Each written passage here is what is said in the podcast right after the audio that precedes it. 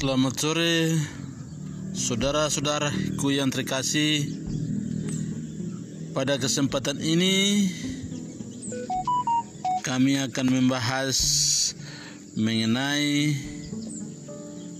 bagaimana kita menyikapi otonomi khusus Papua yang berakhir pada akhir tahun ini, yaitu tahun dua ribu dua puluh satu. Kita sekedar melihat perjalanan adanya otonomi khusus.